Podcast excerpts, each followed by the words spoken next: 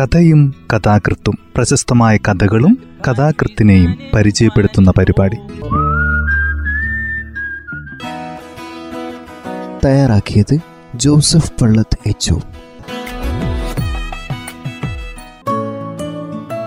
കഥയും കഥാകൃത്തും എന്ന ഈ പരിപാടിയിൽ ഇന്ന് അശോകൻ ചെരുവിലിന്റെ മധുരവീരൻ രാഘവൻ നായർ എന്ന കഥയാണ് അവതരിപ്പിക്കുന്നത്. അദ്ദേഹത്തിന്റെ കഥകൾ നമ്മൾ ഈ പരിപാടിയിൽ ഇതിനു മുമ്പും ചെയ്തിട്ടുണ്ട്. മികച്ച ഒരു എഴുത്തുകാരനാണ് അദ്ദേഹം. വ്യത്യസ്തമായ വിഷയങ്ങളെ അതിന്റെതായ രീതിയിൽ അവതരിപ്പിക്കാനുള്ള അദ്ദേഹത്തിന്റെ മിടുക്ക് എടുത്തു പറയേണ്ടതാണ്. കഥ ഇങ്ങനെയാണ് ആരംഭിക്കുന്നത്. ഞങ്ങൾ കോരഞ്ചെറിയിൽ താമസിച്ചിരുന്ന കാലത്ത് അയൽപക്കത്ത് ഒരു ഗോവിന്ദൻ നായരും രാഘവൻ നായരും ഉണ്ടായിരുന്നു. സഹോദരങ്ങളാണ് ഞാനിക്കുട്ടിയമ്മയുടെ മക്കളെന്നാണ് അവരെ വിശേഷിപ്പിച്ചിരുന്നത്. ഞാനിക്കുട്ടിയമ്മ മരിച്ചിട്ട് വർഷങ്ങൾ കഴിഞ്ഞിരുന്നു. ഈ സഹോദരങ്ങൾക്ക് അന്ന് എഴുപതിനടുത്ത് പ്രായമുണ്ട്. ഞാൻ ബോധചന്ദ്രനോട് പറഞ്ഞു ഇതിലെ രാഘവൻ നായരെ വാർദ്ധക്യത്തിൽ ശുശ്രൂഷിക്കാൻ ഒരു സ്ത്രീ വന്നു ഒരു മധുമതി. അത് തമിഴ്നാട്ടിൽ നിന്നായിരുന്ന കാലത്ത് നമ്മുടെ പ്രേമഭാചനമായിരുന്നുവെന്ന് നാട്ടുകാർ പറഞ്ഞു. ഞാൻ അവരെ ഒരിക്കൽ കണ്ടിട്ടുണ്ട്. മധ്യവയസ്സ് പിന്നിട്ടെങ്കിലും സുന്ദരിയായ ഒരു സ്ത്രീ. യൂണിവേഴ്സിറ്റിയിൽ ബോധചന്ദ്രന്റെ ക്വാർട്ടേഴ്സിൽ ഇരിക്കുകയാണ് ഞങ്ങൾ സമയം അർദ്ധരാത്രിയായി കാണും. ക്യാമ്പസിലെ മരങ്ങളിൽ കാറ്റു പിടിക്കുന്ന ശബ്ദം കേൾക്കാം. ടീപ്പോയിലിരിക്കുന്ന കുപ്പിയിലെ മദ്യം തീർന്നു. തുടങ്ങുമ്പോൾ തന്നെ അതിൽ പകുതിയേ ഉണ്ടായിരുന്നുള്ളൂ. തന്റെ അലമാരിൽ നിന്ന് കുപ്പി പുറത്തെടുക്കുമ്പോൾ ബോധചന്ദ്രൻ ചോദിച്ചിരുന്നു ഇതിലേ കുറച്ചേ ഉള്ളൂ. വേറെ ബോട്ടിൽ വാങ്ങിപ്പിക്കണോ? ഞാൻ വേണ്ടാന്ന് പറഞ്ഞു. പ്രണയം ദാമ്പത്യം ലൈംഗികതയിലെ ധാർമ്മികത എന്നിവയെക്കുറിച്ചായിരുന്നു ഞങ്ങളുടെ സംഭാഷണം. ഏത് വിഷയത്തെക്കുറിച്ചും ബോധചന്ദ്രന് നല്ല അറിവും സ്വന്തമായ ഒരു നിലപാടുമുണ്ട്. പഠിക്കുന്ന കാലത്ത് ടോപ്പറായിരുന്നു അയാൾ അയാൾ ഒരു അഭിമുഖത്തിലെ സീനിയറായ ഒരു ശാസ്ത്ര ചിന്തകൻ ലൈംഗികതയെ ദാമ്പത്യ ജീവിതത്തിൽ നിന്ന് സ്വതന്ത്രമാക്കണമെന്ന ഒരാശയം മുന്നോട്ട് വെച്ചിരുന്നു. മനുഷ്യന് ജീവശാസ്ത്രപരമായ ഒരു ആവശ്യമാണല്ലോ അതൊക്കെ. ആരോഗ്യകരം എന്നതിൽ നിന്ന് വിട്ട് അതിൽ വലിയ ധാർമ്മികതയൊന്നും കലർത്തേണ്ടതില്ല എന്നുള്ളൊരു അഭിപ്രായമാണ് അദ്ദേഹത്തിനുണ്ടായിരുന്നത്. ബോധചന്ദ്രൻ ഈ ആശയത്തെ അനുകൂലിച്ചു. ലോകത്തെ തൊണ്ണൂറ് ശതമാനം പ്രശ്നങ്ങളും വ്യക്തിയുടെ ജീവിത പ്രതിസന്ധികൾ മുതൽ സാമൂഹ്യ രാഷ്ട്രീയ പ്രശ്നങ്ങൾ ഉൾപ്പെടെ ഇതുകൊണ്ട് പരിഹരിക്കാമെന്ന് അയാൾ പറഞ്ഞു വെക്കുകയും ചെയ്തു. ശിശുമലെ കുന്നുകളിൽ നിന്നുള്ള കാറ്റ് ശക്തിപ്പെട്ടു. പുറത്ത് മരങ്ങൾ ആടി ഉലയാൻ തുടങ്ങി. മഴ പെയ്യുമായിരിക്കും. എന്നിട്ട് ഞാനിക്കുട്ടിയമ്മയുടെ മക്കളെക്കുറിച്ച് പറയൂ. ബോധചന്ദ്രൻ എന്നെ ഓർമ്മിപ്പിച്ചു. ഒന്നുമില്ല ഞാൻ അവരെപ്പറ്റി ഓർത്തുവെന്ന് മാത്രം. അവരിലെ രാഘവൻ നായർ പറഞ്ഞതാണ് ഞാൻ തമിഴ് ദേശത്തെക്കുറിച്ച് ആദ്യം കേൾക്കുന്നത്. ജീവിതത്തിന്റെ മുക്കാൽ പങ്കും ആൾ തമിഴ്നാട്ടിലായിരുന്നു. അദ്ദേഹം ദിനമണി എന്ന തമിഴ് പത്രവും കമുദം എന്ന വാരികയും വീട്ടിൽ വരുത്തിയിരുന്നു. അന്നത്തെ കാലത്ത് ഞങ്ങളുടെ പോലുള്ള ഒരു നാട്ടിൻപുറത്ത് ഒരു തമിഴ് പത്രം നിത്യേന കാണുന്നത് അത്ഭുതമല്ലേ? സമർത്ഥനായ പത്രം ഏജന്റ് അത് കൃത്യമായി എത്തിച്ചിരുന്നു. ഇന്ത്യൻ എക്സ്പ്രസ്സുകാരുടെ തമിഴ് പത്രമാണ് ദിനമണി. തമിഴ്നാട്ടിലെ പ്രസിദ്ധമായ ജി ജി യൂണിവേഴ്സിറ്റിയിൽ ഫിലോസഫി അധ്യാപകനാണ് ബോധചന്ദ്രൻ നല്ല സൗകര്യമുള്ള ഒരു ക്വാർട്ടേഴ്സാണ് അയാൾക്ക് ലഭിച്ചിരുന്നത്. ഞാൻ രണ്ടു ദിവസം അവിടെ കഴിയാൻ തീരുമാനിച്ചു. ഒരു ഡിപ്പാർട്ട്മെന്റ് സെമിനാറിന് എന്നെ ക്ഷണിച്ചു പറ്റിയതാണ്. വിഷയം സാഹിത്യവും ദാർശനിക പ്രശ്നങ്ങളും. എനിക്ക് തമാശ തോന്നി. ഇത്തരം സെമിനാറുകൾ അധ്യാപകർക്ക് അവരുടെ സുഹൃത്തുക്കളെ കൊണ്ടുവന്ന് സത്കരിക്കാനുള്ള ഉപാധിയാണ്. ചിന്നലപ്പെട്ടി എന്ന സ്ഥലത്ത് ഒരു യൂണിവേഴ്സിറ്റി. ഒരു ഹൈവേ കടന്നു പോകുന്നുണ്ടെങ്കിലും ചിന്നലപ്പെട്ടി പേര് സൂചിപ്പിക്കുന്ന പോലെ ഒരു സാധാരണ തമിഴ് ഗ്രാമമാണ്. ധാരാളം നായ്ക്കൾ ചുറ്റിത്തിരുന്ന ഒരു കവല കാണും. ഒരു വേപ്പുമരം നിരത്ത് കുന്തുകാലിലിരിക്കുന്ന കറുത്ത നിറമുള്ള കുറെ വൃദ്ധരും അവിടെ നിന്ന് തിരിഞ്ഞ് ഒരു കിലോമീറ്റർ പോയാൽ യൂണിവേഴ്സിറ്റിയായി. അത് മതിൽ കെട്ടിത്തിരിച്ച മറ്റൊരു ലോകമാണ്. അതിഥി മന്ദിരങ്ങളും സൂപ്പർ മാർക്കറ്റുകളും ഭക്ഷണശാലകളുമുണ്ട്. നെയ്ത്തുകാരുടെ ഗ്രാമമാണ് ചിന്നലപ്പെട്ടിയിൽ നിന്ന് ബോധചന്ദ്രൻ പറഞ്ഞു. ഇവിടെയുള്ള സാരികൾ വളരെ പ്രശസ്തമാണ്. ചെറുകിട പവർ ലൂമുകളാണ് അധികവും. തൊഴിലുള്ളതുകൊണ്ട് ജനങ്ങൾ പൊതുവെ സംതൃപ്തരുമാണ്. ഞാൻ ബോധചന്ദ്രൻ ചോദിച്ചു മധുരയിൽ ക്ഷേത്രത്തിന്റെ പരിസരത്ത് ധാരാളം ഗണിക ഗ്രഹങ്ങൾ ഉണ്ടായിരുന്നു? എന്ന് കേട്ടിട്ടുണ്ട്. നൃത്തവും സംഗീതമൊക്കെ ഉള്ളത് ഇപ്പോഴതിൽ വലുതുമുണ്ടോ? ബോധചന്ദ്രൻ ചിരിച്ചു. എന്താ താല്പര്യമുണ്ടോ? ഏയ് ഇല്ല അറിയാൻ വേണ്ടി ചോദിച്ചു എന്ന് മാത്രം. ഉറങ്ങാൻ നേരത്തെ ഞാൻ പറഞ്ഞു നാളെ മധുരയിൽ പോകുമ്പോൾ അവിടെ ഒരു ലബ്ബെ വെജിറ്റേറിയൻ ഹോട്ടൽ അന്വേഷിക്കണം. വിലാസം അറിയാം നമ്പർ ഫിഫ്റ്റീൻ തിരുക്കണാമല മനസ്സിൽ കൻസാമെട്ട് സ്ട്രീറ്റ് സാനിക്കുട്ടിയമ്മയുടെ ഇളയ മകൻ രാഘവൻ നായർ. അവിടെയാണ് ജോലി ചെയ്തിരുന്നത്. നോക്കാം ബോധചന്ദ്രൻ പറഞ്ഞു. കിടന്നപ്പോൾ പഴയ ഓർമ്മകൾ കടന്നു വന്നു അപരിചിതമായ സ്ഥലത്ത് ഉറങ്ങുമ്പോൾ അങ്ങനെയാണ്. ഞങ്ങൾ കോരഞ്ചറിൽ നിന്ന് പോന്ന് ഏറെ കഴിയും മുമ്പേ ഗോവിന്ദൻ നായർ മരിച്ചു. രാഘവൻ നായർ പിന്നെയും ജീവിച്ചു. ഞാൻ കാണുമ്പോൾ രാഘവൻ നായർ ഏകനാണ്. കൂടെയുള്ള ചേട്ടൻ ഗോവിന്ദൻ നായർ കല്യാണം കഴിച്ചിരുന്നുവെങ്കിലും ഭാര്യയും കുട്ടികളും അവരെ തറവാട്ടിൽ തന്നെയാണ് കഴിഞ്ഞിരുന്നത്. അദ്ദേഹം വല്ല ദിവസവും രാത്രി ഊണ് കഴിഞ്ഞ് അവിടെ പോയാലായി. സംബന്ധമല്ലേ? ഒരു മകനും മകളുമാണ് ഉണ്ടായിരുന്നത്. അവർ അച്ഛന്റെ വീട്ടിൽ വരുന്നത് കണ്ടിട്ടേയില്ല. രാഘവൻ നായരാണ് വീട്ടിൽ ഭക്ഷണം ഉണ്ടാക്കിയിരുന്നത്. ഭക്ഷണം മാത്രമല്ല മുറ്റമടിക്കുന്നതും പാത്രം കഴുകുന്നതും വീട് വൃത്തിയാക്കുന്നതും അദ്ദേഹമായിരുന്നു. മെലിഞ്ഞ് മഞ്ഞ കലർന്ന നിറമാണ് ഗോവിന്ദൻ നായർക്ക് നീണ്ട ശരീരത്തിന് വാള പോലെ ഒരു വളവുണ്ട്. കുറ്റിത്തനമുടി നരച്ചു വെളുത്തിരുന്നു. കരിവീട്ടി പോലെ കറുത്തിട്ടാണ് രാഘവൻ നായർ. ഉയരം കുറഞ്ഞ് തടിച്ച് പന്തുപോലെയാണ് രൂപം.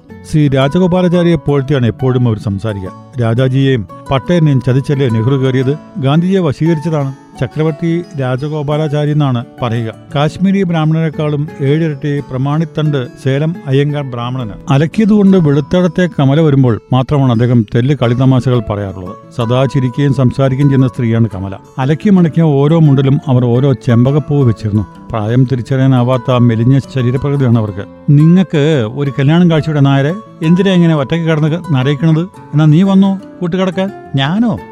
ഇങ്ങനെ കടത്തിനൊരു തന്തപ്പടിനെ കൂടെ കിടക്കേണ്ട പൊറുതി കടന്നേ എനിക്കില്ല അലക്കൊഴിഞ്ഞിട്ട് ഒന്നിനും എനക്കേടില്ല. ഞാനൊരാളെ അലക്കില്ലെന്ന് വെച്ചാലേ ഈ രാജ്യത്തെ മനുഷ്യന്മാർക്ക് വെള്ളം കൊണ്ടുകൊടുത്ത് നടക്കാൻ പറ്റില്ലല്ലോ.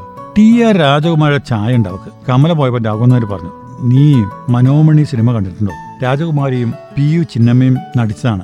എൻ എസ് കൃഷ്ണനുണ്ട്. അസാമാന്യ പാട്ടുകളാണ്. അക്കാലത്ത് കോരഞ്ചിറ മേനകയിൽ ധാരാളം തമിഴ് സിനിമകൾ വന്നിരുന്നു. ഏതോ മനോരാജ്യത്തിൽപ്പെട്ട രാഘവനാര് പാടും. കണ്ടേൻ കണ്ടേൻ എൻ കാതൽ കണിയെ കണ്ടേൻ. പക്ഷെ അക്കാലത്തൊന്നും മധുമതി എന്ന സ്ത്രീയെക്കുറിച്ച് അദ്ദേഹം പറഞ്ഞിരുന്നില്ല. ആയിരത്തി തൊള്ളായിരത്തി അറുപത്തിയേഴ് എഴുപത് കാലത്താണ് ഞങ്ങൾ കോരഞ്ചെറയിൽ ചെന്ന് താമസമാക്കിയത്. സ്ത്രീകളില്ലാത്തതുകൊണ്ടാകണം രാഘവൻ നായർ വീട്ടിൽ മറ്റയത്തങ്ങളും ദുർഗണങ്ങളും ഒന്നും ഉണ്ടായിരുന്നില്ല. മധുരയിൽ നിന്ന് വന്നതുകൊണ്ട് അവിടുത്തെ വിശേഷങ്ങൾ പറയുന്നതുകൊണ്ടും ആളുകൾ രാഘവൻ നായരെ മധുരവീരൻ എന്നാണ് വിളിച്ചുകൊണ്ടിരുന്നത്. സ്വന്തം അമ്മയെ ദേഹോപദ്രവം ചെയ്ത ഒരാൾക്ക് ഈ ലോകത്തും പരലോകത്തും ഗതി കിട്ടിയില്ല. അദ്ദേഹം ഒരിക്കൽ പറഞ്ഞു പഴയകാലത്തെ കുടുംബങ്ങൾക്ക് കുറച്ച് ശിഥിലമായിരുന്നുവല്ലോ ഗോവിന്ദൻ നായരുടെ അച്ഛൻ കോരഞ്ചിറ ക്ഷേത്രത്തിലെ ഒരു കാര്യക്കാരനായിരുന്നു. സ്ഥലം മാറ്റം കിട്ടി അദ്ദേഹം പോയപ്പോഴാണ് രാഘവൻ നായരുടെ അച്ഛനായി തീർന്ന മനുഷ്യനെ ഞാനിക്കുട്ടിയമ്മ സ്വീകരിച്ചത്. നിന്റെ ഒരു അച്ഛൻ ആ എറണംകെട്ട ജന്തു വന്ന് കയറിയ ശേഷമോ ഈ കുടുംബത്തിൽ ഗതി ഉണ്ടായിട്ടില്ല അമ്പോ എന്താ അയാളുടെ ഒരു പെടാപ്പടപ്പ്? മതിലിൽ ചെന്ന് വണ്ടി ഇറങ്ങിയപ്പോൾ രാഘവൻ നായർ പതിനാല് വയസ്സുണ്ട്. എട്ടാം ക്ലാസ് വരെ പഠിച്ചിരുന്നു. അന്നത്തെ കാലത്ത് അങ്ങനെ വീട് വിട്ടു ഒരു ധാരാളം ഉണ്ടായിരുന്നു. പക്ഷെ രാഘവൻ നായർ ചെന്ന് കയറിയത് മുഹമ്മദ് കസീം ഉമ്മർ ലബ്ബെ എന്ന മനുഷ്യന്റെ മുന്നിലേക്കാണ്. അദ്ദേഹമായിരുന്നു ലബ്ബെ മെസ്സിന്റെ അധിപതി. ചെന്ന് കയറിയ ഉടനെ നായർ തലയുറ്റി വീണു. ഭക്ഷണം കഴിച്ചിട്ട് രണ്ടു ദിവസമായിരുന്നല്ലോ. ബോധം വന്നപ്പോ അജാനവാഹുവായ ലബ്ബെ മുന്നിൽ നിൽക്കുന്നു. കോട്ടും മുണ്ടും ബെൽറ്റും തുർക്കിത്തൊപ്പിയുമാണ് വേഷം. മക്കൾ കൂടെയുണ്ട്. മുബാരക്കും സൈനുദ്ദീൻ അബ്ദീനും അവരെന്ന് ഏഴും അഞ്ചും വയസ്സുള്ള കുട്ടികളാണ്. വെള്ള പൈജാമയും ജുബയും തൊപ്പിയും ധരിച്ചിരിക്കുന്നു. തമിഴ് കടന്ന മലയാളത്തിൽ ലബ്ബ ചോദിച്ചു നീ ജാതിയിൽ നായരാണോ? അതെ അമ്മയോട് വഴക്കിട്ട് പോന്നു. അതെ കൊച്ചിയൻ നായന്മാര് ഇങ്ങനെ നാട് വിട്ട് ട്രിങ്കണോമാലിക്ക് വരാറുണ്ട്. ലബ്ബെ ആരോടൊന്നില്ലാതെ പറഞ്ഞു. സ്വന്തം മക്കളെ പോലെയാണ് ലബ്ബെ തന്നെയും പരിഗണിച്ചതെന്ന് രാഘവൻ നായർ പറയാറുണ്ട്. ശ്രീലങ്കയിൽ നിന്ന് വന്ന മൂറ് വിഭാഗത്തിൽപ്പെട്ട മുസ്ലിങ്ങളാണ് ലബ്ബയും കുടുംബവും. തമിഴാണ് മാതൃഭാഷ. പക്ഷേ ലബ്ബയ്ക്ക് മലയാളവും ഹിന്ദിയും ഉറുദുവും വശമുണ്ട്. അന്ന് കാൻസാമേട്ടിലും കാസിമ തെരുവിലുമായി അദ്ദേഹം അത്തരം കുടുംബങ്ങൾ വേറെയും ഉണ്ടായിരുന്നു. ഒരു ഉത്സവ സീസണിൽ ലബ്ബയ്ക്ക് അരലക്ഷം രൂപ ചെലവുണ്ട്. മുനിസിപ്പൽ ഇലക്ഷനിൽ നിന്ന് ജയിക്കുക ലബ്ബയാണ്. ഒരിക്കൽ നാട്ടിലേക്ക് പോരാൻ തീരുമാനിച്ചു. അമ്മ മരിച്ച വിവരം അറിഞ്ഞപ്പോൾ രാത്രിയായപ്പോൾ മൂത്തവൻ മുബാറക്ക് പറഞ്ഞു എപ്പോൾ തോന്നിയാൻ തിരിച്ചു വരണം. ഞങ്ങൾ കാത്തിരിക്കും. ഈ സ്ഥാപനം നിങ്ങളുടെ കൂടിയാണ്. കുറച്ച് പണം അവർ നൽകിയിരുന്നു. തിരിച്ചെത്തിയ ശേഷം അത് നഷ്ടപ്പെടുത്തി എന്നതാണ്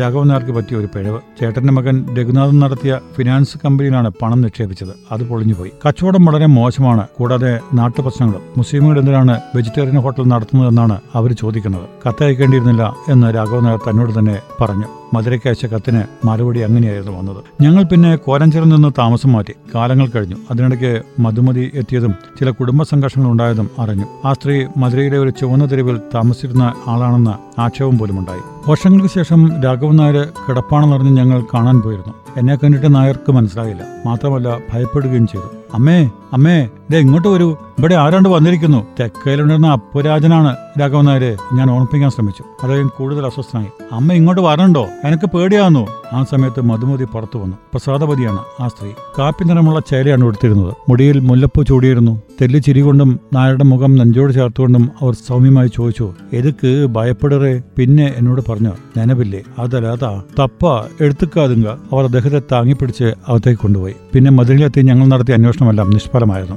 കാൻസാം വെട്ടുത്തെരുവിൽ തലങ്ങും വിലങ്ങും നടന്നത് മിച്ചം. ലബേ വെജിറ്റേറിയൻ മെസ് എന്ന പേരിൽ അവിടെ ഒരു ഹോട്ടൽ ഇല്ലെന്ന് മാത്രമല്ല ഉണ്ടായിരുന്നതായി ആർക്കും അറിയില്ല. മുനിസിപ്പൽ കൗൺസിലറായിരുന്ന മുഹമ്മദ് കസീം ഉമ്മർ ലഭയെപ്പറ്റി ആരും കേട്ടിട്ടില്ല. ശ്രീലങ്കൻ മുറികളൊന്നും ഇപ്പോൾ മധുരയിലില്ല. ബോധചന്ദ്രന് പരിചയമുള്ള ഒരു മലയാളി പോലീസ് ഓഫീസർ റിട്ടയർ ചെയ്ത ശേഷം കോവിലിൽ വളണ്ടിയർ ഡ്യൂട്ടിയിലുണ്ടായിരുന്നു. ഒരു കനകരാജൻ സാർ അദ്ദേഹം പറഞ്ഞു ചിത്ര ഉത്സവത്തിന് മുസ്ലിങ്ങൾ അലങ്കാരപ്പണികൾ നടത്തിയിരുന്നു എന്നത് കെട്ടുകഥയാണ്. ഇപ്പോഴത്തെ മതേതരക്കാർ പറഞ്ഞുണ്ടാക്കുന്നതാണ്. ഒരു കാര്യം വാസ്തവമാണ്. മുസ്ലിം സമുദായക്കാരാണ് ഇവിടുത്തെ തുന്നൽക്കാർ ഭൂരിപക്ഷവും. ഉത്സവകാലത്ത് അവർക്ക് നല്ല കൊയ്ത്താണ്. കോവിലേക്കുള്ള ചില ശീലകളും അവർ തുന്നിത്തരും. കോവിൽ നല്ല തിരക്കായിരുന്നു. ദർശനത്തിനായി നീണ്ട ക്യൂ കണ്ടു. ഭാഗ്യത്തിന് ഞങ്ങൾ ക്യൂവിൽ നിൽക്കേണ്ടി വന്നില്ല. കനകരാജൻ സാർ ഞങ്ങളെ കോവിൽ മുഴുവൻ കാണിച്ചു തന്നു. അന്നത്തെ പ്രസാദവും കുങ്കുമവും തന്നു.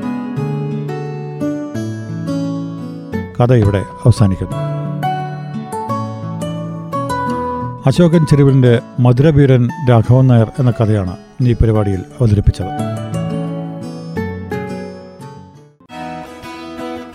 തയ്യാറാക്കിയത് ജോസഫ് പള്ളത്ത് എച്ച്